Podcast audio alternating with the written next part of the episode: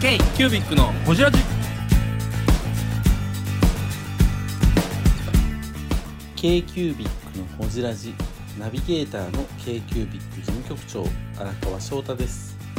今回 k q u b i c がほじるのは前回に引き続きバイエードの中田時義さん。お香の開発手法についての話やゴルゴ13のお香の開発の流れについてなど深く報じっています。どうぞお楽しみに。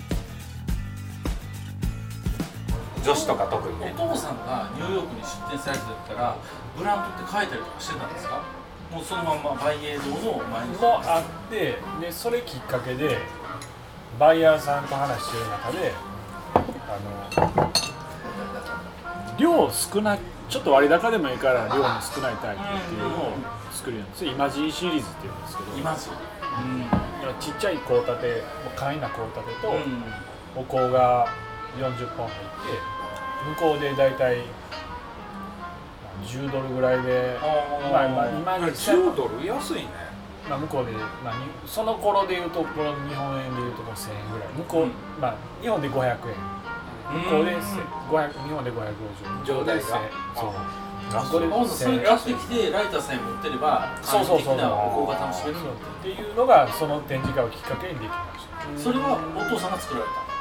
一緒にっていうか、まあ、僕は全然タッチしてないですけど、まあ、社長とかと一緒に来たああなるへほど。で結構それはその展示会アメリカでの展示会発信でできた商品やけども日本国内でもすごくそのお香の初心者の人あの入門ああああいうキットみたいなやつ、昔ちょっと流行ったちょっと前に流行ったこうなんか匂いのキットみたいなやつ？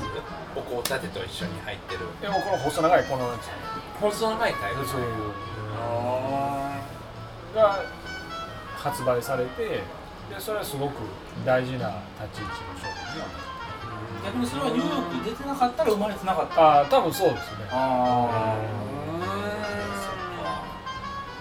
だからそこから商品アイデアが出たりとかそういうことやね。そう。企画アイデアが。なんかちょっと全然ちょっと変わるんですけど聞いていいですか？そのお香の商品開発ってなんかそういう部門があるんですか匂いの調合みたいな。調香？なんていうんですか？匂い部を部門はないんですけど。職人さんがいらっしゃるんですか？大体社長が考えますあ社長が考えるんですか？こういう匂いにしたいとかっていう。そう。へえなんかその匂いの商品開発って目に見えないじゃないですか。こういう匂いってどうどうやって作るんやろう一子相伝なんですね逆にあそうですね。ああそういうことか。じゃあ社長は息子さんとかいらっしゃって多分また入ってくるだろうっていう感じ。あ娘さんが。娘さんがいる。あじゃあもう入ってらっしゃるんですか会社。でまだ入ってないんです。けどこれからあいずれかなぐらいへあそこすごいな。だから血がいよいよ家具であろうみたいなことを作ってきてるってことですよね。そうですね。あで結構ねその香水と違って、ーはい。もう香ってそのパッケージの香りはい。と火をつけた時の香りとで火をつけて消えた後の残りがとねまた違う残りがそこら辺がめちゃくちゃ難しい。あでよく結構お客さんとかよく言われるのがどっかでお香を買う時に箱の上の香り上上がってるんですよ。上はい。が上ががめっちゃ良かったから買ったのに炊いたら全然ちゃうかった。っていう商品が結構よ結構あるんですよ。だけどそれも大事で上顔にうんうんうん。お客さん買ってもらう時の重要な判断材料になるんでなるほどそれをあまり意識せずに商品開発したらそれはそれで他のメーカーの商品の上顔のものにお客さん流れてしまったりもするのでなかなか商品難しい作るの難しかったですあーおもろお兄ちゃん大盛りにしといてくれるね。お母ちゃんありがとう闇市闇市。闇市の闇市。これ闇市ね。水遁コート水遁ネタでえー、すごいな。うん。でもその商品開発は社長なんや。そうで大枠の企画を考えるのは最近僕が多くなって。ここ3年でさっき話してたゴルゴ13はいはいはい。コルゴ13の話それどうどういうあ商品？の斉藤隆夫先生は堺出身ですから。え？ですよあそうなんですか？もなあのこんだけマスコミにいっぱい言うてるのに、ま、皆さんに伝わってない。結構大体みんな言うたらみんな初耳みたいなね風にされるでしょ、ね。僕らにしたら当然ですけどね。へ千利休と与謝野明子ぐらいしか有名人知らないですけどね。その次斎藤隆夫先生。え斎藤隆夫先生。千利休与謝野明子斎藤隆斎藤そうそうそうあと野茂英雄ね。のものもえ野茂も？野もそうですよ。また野球投いやいげやいや。野球投げ込んできたわ。また沢口靖子もそうですよ。へあルヴァンね。えいや京都じゃないの？沢口靖子？子。京都のイメージちゃいますさこれ堺ですよ。これあのあの適あ当にちょっとあのラストオーダーやったんで適当に多めにはい。ありがとう。何欲しい。あありがとう。はい。あそうなんや。僕言ってた中学校の真向かいに沢口靖子の実家。ええ沢口靖子なんか渦政のイメージですよ僕。いあんなあの京都女優みたいにやってますけど科実は捜堺研科捜研生まれ科捜研育ちちゃうの？試験官の中で生まれたぐらい。あのなたが渦政に住んでて泉飛さんはばしすぎですよ米粒を。それと同じです。ええそうなんや。バイエードの高田です。K キュービックのホジラジさっきのそのゴルゴ13ってえいうのは別にうちがなんか考えているとかじゃなくて、堺市がそのゴルゴ13を使って堺市を盛り上げるプロモーション券がすごいいろいへえまあ押し押していこうろ押していこうへー。まままさに走り始めの頃やったんですけど、何の匂いだね荘園の匂いですか？大じ大体体ゴルゴ13よくしてる方もうはその荘園の匂いにしてほしかったな。でうちより先にね手ぬぐい屋さは手ぬぐい屋さん？ん虹浦さん。っていうあ西田さん。はいはいはいはい。が先に手ぬぐいをゴルゴサーティを手挙げてはってちょうどうちが最初企画いろいろ考える頃にはもう発売されてたええ早かったで堺市さんから声かかったんですよ。で手ぬぐいされるんですけど。で堺の伝統的な産業で何かそのゴルゴ13を使って堺を盛り上げる中で日本伝統的な産業もあの一緒に物を見てもらえたらなっていう中でバイドさんもなんかこうなんかできないですかね。最初堺でちょっとまあちょこちょこっと作る作って売るぐらいの感じの企画かなっていう感じやってて。で僕ね実はねゴルゴ13ってねちょこちょこって内容はしてたんですけど、あんまりしなあんまりきっちり全部読んでなかったんですよ。まあまあね。みんなそうみんいなそう発やね。絶対あるそうですよね。沈黙の眼帯とね僕僕らより1個2個ぐらい。うん。世代上の人たちやでまあもうせ商品企画するんやったらもうストーリー1から全部しとかなあかんので1巻からは読んだんよ4なんですでその中で出てきたのが、150巻で「香りの宝石」っていう。1から150まで来た。150 150話目にしてようや150くもうコロナで家から出るなやからあー。もう読む時間いっぱいあったんでめちゃくちゃ読みまくって。150巻目目にしてでようやくヒントが。はよ気づけよって話で。でそこでその香りの宝石？香りの宝石って言って、舞台がベトナムで。おおおおそうなのその香りの宝石っていうのは何を言ってるかというと香木のキャラのこと。ほど。もうズバリやん。それは斎藤隆夫先生が勉強されたっていう。でもねその作品を見て、結構ねその業界から見てちょっと違うぞってことって結構なまあなんかその中で実写化されたりとかしてあありますありますありすます。すっごい研究されてて、ー。もう言うてること全部間違いない。あのその香木がどういう状態で、で行動の世界でどういう好かれ方をしてて、でどれだけ値打ちがあるかとかっていうことが業界のメーカー見ても寸分狂いなくへえそのまんまなんやうわこれすごい取材したりとか、うんいろいろ聞き取りしてから漫画の作品にしたんやろうなっていうぐらいびっくりしたんですよ、そのどういう作品の中で出てきたかというとゴルゴサあるベトナムのマフィアがそれまではその麻薬をうん。売ってるマフィアがいて、うん。でその中のあの一人の男が、それよりもそのキャラの広告をはいは見つけて日本人とかその広告の値打ちを分かってる人間に売った方が儲けれるぞ。なるほど。いマフィアは、うん。あの役じゃなしに公僕をやり始めた。そうそうそうでそれをあのそのボスに見つかって。で生きるか死ぬかみたいな状態なんだでそこでゴルゴサデュークサデューク統合に、はい。デューク統合ね。デュークどうね。統合に俺の命を守ってほしい。え？俺のあのその用心棒を頼む用心棒を頼む。あへあえでその中でとこう日本人のその項目をその行動の世界の人間がここに来たらキャラの項目をたくさん安い値段で手に入れれるぞっていうようなことも知った人間がこういろいろ出てきたりとかしてこう命からがらそのキャラの項目をこう日本に持ち帰ろうとしたりとかしてる人間が出てくるんですけど。大英堂じゃないですかそれ。いやうちは。そうや命うちから。がらはちゃんと正規ルート命命からがら輸入してくるの。それが150巻ぐらい。150巻。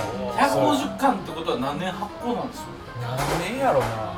2000年にはなってえそれぐらいかな。その中には香木京都美女とのお色気シーンもお色気シーンはねないですけどね途中でちょっとちょっとお色気シーンはあるお色気シーンやあありますよ。あでもベトナム。京都の行動に携わってるあれじゃんこの着物着た人じゃんベベトナムのお色気シーンあトーナムのおお色気シーンでしたね。ああとそう。そう。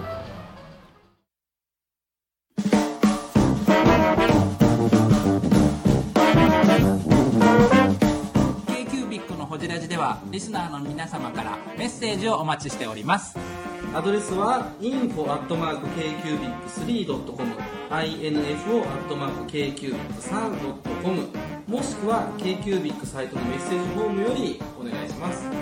iTunes のコメント欄でもお待ちしております。皆様のお便りせーのお待ちしています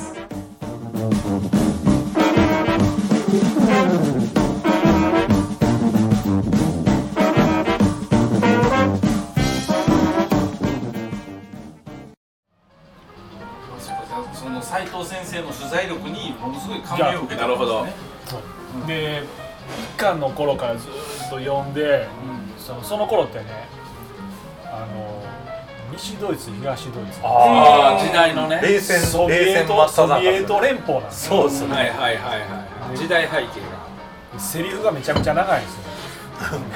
解説がね。解世界情解説も多いしセリフもめっちゃ長いしっていうかあの頃からで今その去年のそのロシアとウクライナの戦争があってとかいうようなことも考えるとすごい取材力うでんでその頃に裏のそのその東東諸国でどういう世界があったのかっていうこともすごいきっちり取材されてこういう漫画が作られてんやなっていうことをすごくその漫画を何十年後かに今読んで感動しましたね。っていう、は世界市民としてやっぱり誇らしいってい、いうの誇らしいそうですね。しあのバイエー堂の宣伝じゃなくて佐藤隆夫先生の宣斉伝藤隆夫ね。斉藤先生。ああそうそう。斉であの漫画を先生の一番何にも分かってない。麻生太郎さんがはい。すごくよく読まれてるっていうのもその政治の世界世界世界の裏で何が暗躍しててでどういう危機が今後迫っているかっていうことも分かっている人があの漫画を読んでてすごい熱中するっていうのはあーやっぱりちゃんとした裏取りがされてる漫画やねんなっていう。まあまあ本当ゴルゴ38パイナップルアーミーですよ。バリアプラーミって何ですか？パイナップルアーミーは読む読んどくべきですよね。知ってる。ここ繋がった。逆にここ繋がった。まあいいやでそのゴルゴ13のはい。テーマにしたお香を作るってなった時に、うん。その香りの宝石で、はいはいはい。キャラを使うともう一箱何万円はい値段はがするんでさすがにそれはちょっと原石じゃないかなというので、まあ、その香木の人口っていうのはの一番いいものがキャラなんで、いうんうん。その人口を使った香木の人口を使ったあの調合でうん。ゴルゴ13をこう作ろうっていう企画になったんですよ。ただ漫画の劇まああれ劇画っていうんですか？ね漫画じゃなくて劇画っていうんですけど。でいきなり本格的な香りの商品を作っても遠すぎるよね。そう繋がれへん。今までお香にこう縁のなかった人がほんまに買ってくれんかなっていう話になったりそうやねいろいろ賛成意見も反対意見もいろいろあったんですけどやっぱりその、ま、漫画の特に「ゴルゴ13」の作品を好きな人っていうのはそのさっき言ったようにその現実とその漫画の世界の差っていうのはどれぐらいあるのかとか、そのテーマっていうものがどういうものなのかっていうことをすごく意識する人がいるんで、その香りの宝石の150巻にあった作品の中で出てきた香木うん。を使ってるっていうのがよより本物志向ってこと？そうそうそうそう。その漫画の世界観っていうのにどこまで近づけれるかっていうのそをっちに合わせていくんやで結局最初に香木の人口を使ったお香にすることにしたんですね。へえちなみにおいおいくら？税込みで1430円あでもそんなもんうんまあまあ手頃感を感じてもらえる値段で、何でも買おうと思ったら買えパますね。ッケージはもうゴルゴ13、うんもうゴルゴ13もうもう横顔ゴルゴゴルゴ13 13でちょうどね去年の3月4月ぐらいにそのパッケージのデザインのこととかいろいろ話してたんでその頃一番ニュースで出とったのがロシアがウクライナにはいはいはい。侵攻したみたいな。侵攻してもうね銃であはいはい。こうね乱射があったりとかいうふうなことがあったのでゴルゴ13にどこまで銃を持たせるかああちょっとこう、ね。し社会的なこうなんか雰囲気的にね。なんかこう武器を持ってる。それをイメージさせるイメージさせるのはさすがに作品のリアリティっていうのをこうパッケージにとかみんな、うんそこに毛嫌いを起こしちゃうから。だからなるべくゴルゴ13のいつも凛々しい顔をパッケージに入れながらも銃は出さないでおこう。ましてや銃をこう向けてるような、はいはいはい。銃口を向けてるような感じのはやめとこうっていうふうなこともいろいろ考えていろいろいくつか4つ5つパッケージデザインをいろいろ作りながらもやってできたのが去年の7月ですかね。えー、ブングスキーラジオです。ブングスキーラジオ。1年以上やってきてます。ブングスキーラジオ、小野さん、どんなラジオですか？えーと2人がボソボソ話して1人がハキハキ喋るラジオですね。高木さん。え？何ですかね？用意してませんでした。あー。楽しくやってます。聞いてね。全然楽しそうじゃない。いいんじゃないですか？これはこれで。そうか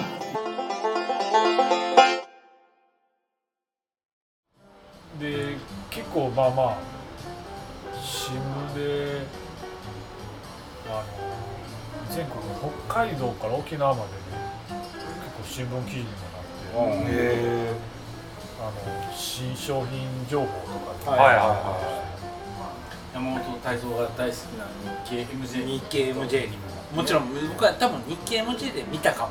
ああ乗りましたその情報を得たのは日経 MJ 中小企業の社長が大好きな日経じゃあそれこの違う違う違う。これの違うこの辺なこのい辺な。けいけてる人間は MJ を読むんやけどダメな人は日経を読んでるいけてる社長は MJ を読む。はい放送しますそれそれちょっと分けといてもらえません？いつも言う。放送していいですか？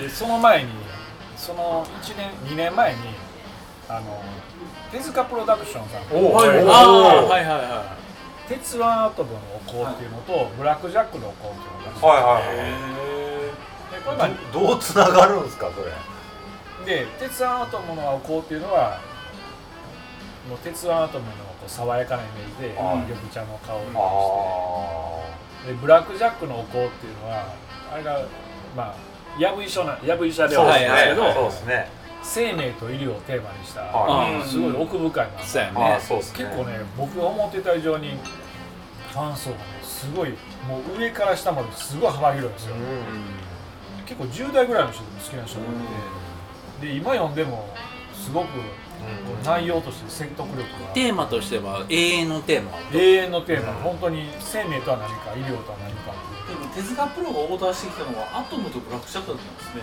あの他にもいろいろあのブッダだとか火の鳥とか。はい。火の鳥とかね。まあありながらもその中からうちがチョイスしたのがその2つ。ああそういや完全に私火の鳥のイメージだったんでなんかおあー。すごいね。うん火のそうですよ。鳥いいっすよね。うん。うんブッダ編とかね。ブッダいいっすよね。本当に。うん。でまあ作品の知名度とその香りとのその関連付けあ作りやすさもありますよね。アトムアトムなんか一番関係なさそうですよね。いやわかります。なんですけどもやっぱりまあ知名度プロダクションさんの中で一番推しの。鉄腕アトムが知名度が高いっていうのと。そっか。でブラック・ジャックがその生命と医療をテーマにした漫画なので昔から漢方薬で使われている原料とで一番白檀っていうのが香りの香木としての知名度が一番うん高いのでメジャー白檀でブラック・ジャックの。でその2年後にブゴルゴ13が出たんですけどへまあまあその商品としてのその盛り上がりはしたんですけどちょうどね2ヶ月1ヶ月か2ヶ月ぐらい前に、結構最近 SNS でたまに勃発的にポッと盛り話話題になったりすることがあるんですけど、あのヌエさんっていうね、14万人ぐらいフォロワーのいてるツイッターの、別にあのその人インフルエンサーでも何でもないんですけど、うん。うん。なんかすごくまっとあのまっとうなことをよくつぶやいて、はいヌエさん。ヌエさん。ヌエさん。で10 14万すごいっすねでその人のポリシーがあのプロモーションとかそういうのは実は一切受け付けません。ああもうリアルでしか発信しない。でもあの自分の言いたいことだけ言いますみたいな人がブラックジャックの子をどっかのお店で買ってくれはって。へでこあのこれなかなか面白いよ面白いえへでなんかそれ全然フォローフォローしてなかったんで急になんか注文が急に増えたんではい。何起こったんかなと思ってちょっとツイッターで調べたらその方がつぶやいてくれて次はゴルゴ13が売れ出してへ でその続きでゴルゴ13もなんか面白そうだよみたいな感じで取り上げてくれはって。最近その SNS 経由で物が売れるっていうのはすごくうん今時ですよね。今時な。しかもなんかちょっと漫画というかアニメとコラボみたいな。えそのコンテンツコラボするときってアイエイドって名前絶対出すんですか？あもちろん絶対出すんですライセンス料払うんですか？もちろんロイヤリティをお支払いしてで製造元製造責任者はバイエードあっていうのはもちろん。だからバイエイドの商品として作ってロイヤリティをあのそのコンテンツ持ってるところに払うっていう。そうそう k q b i c のほじラジ。この番組の提供は山本修行ロンド工房レアハウスで。お送りしております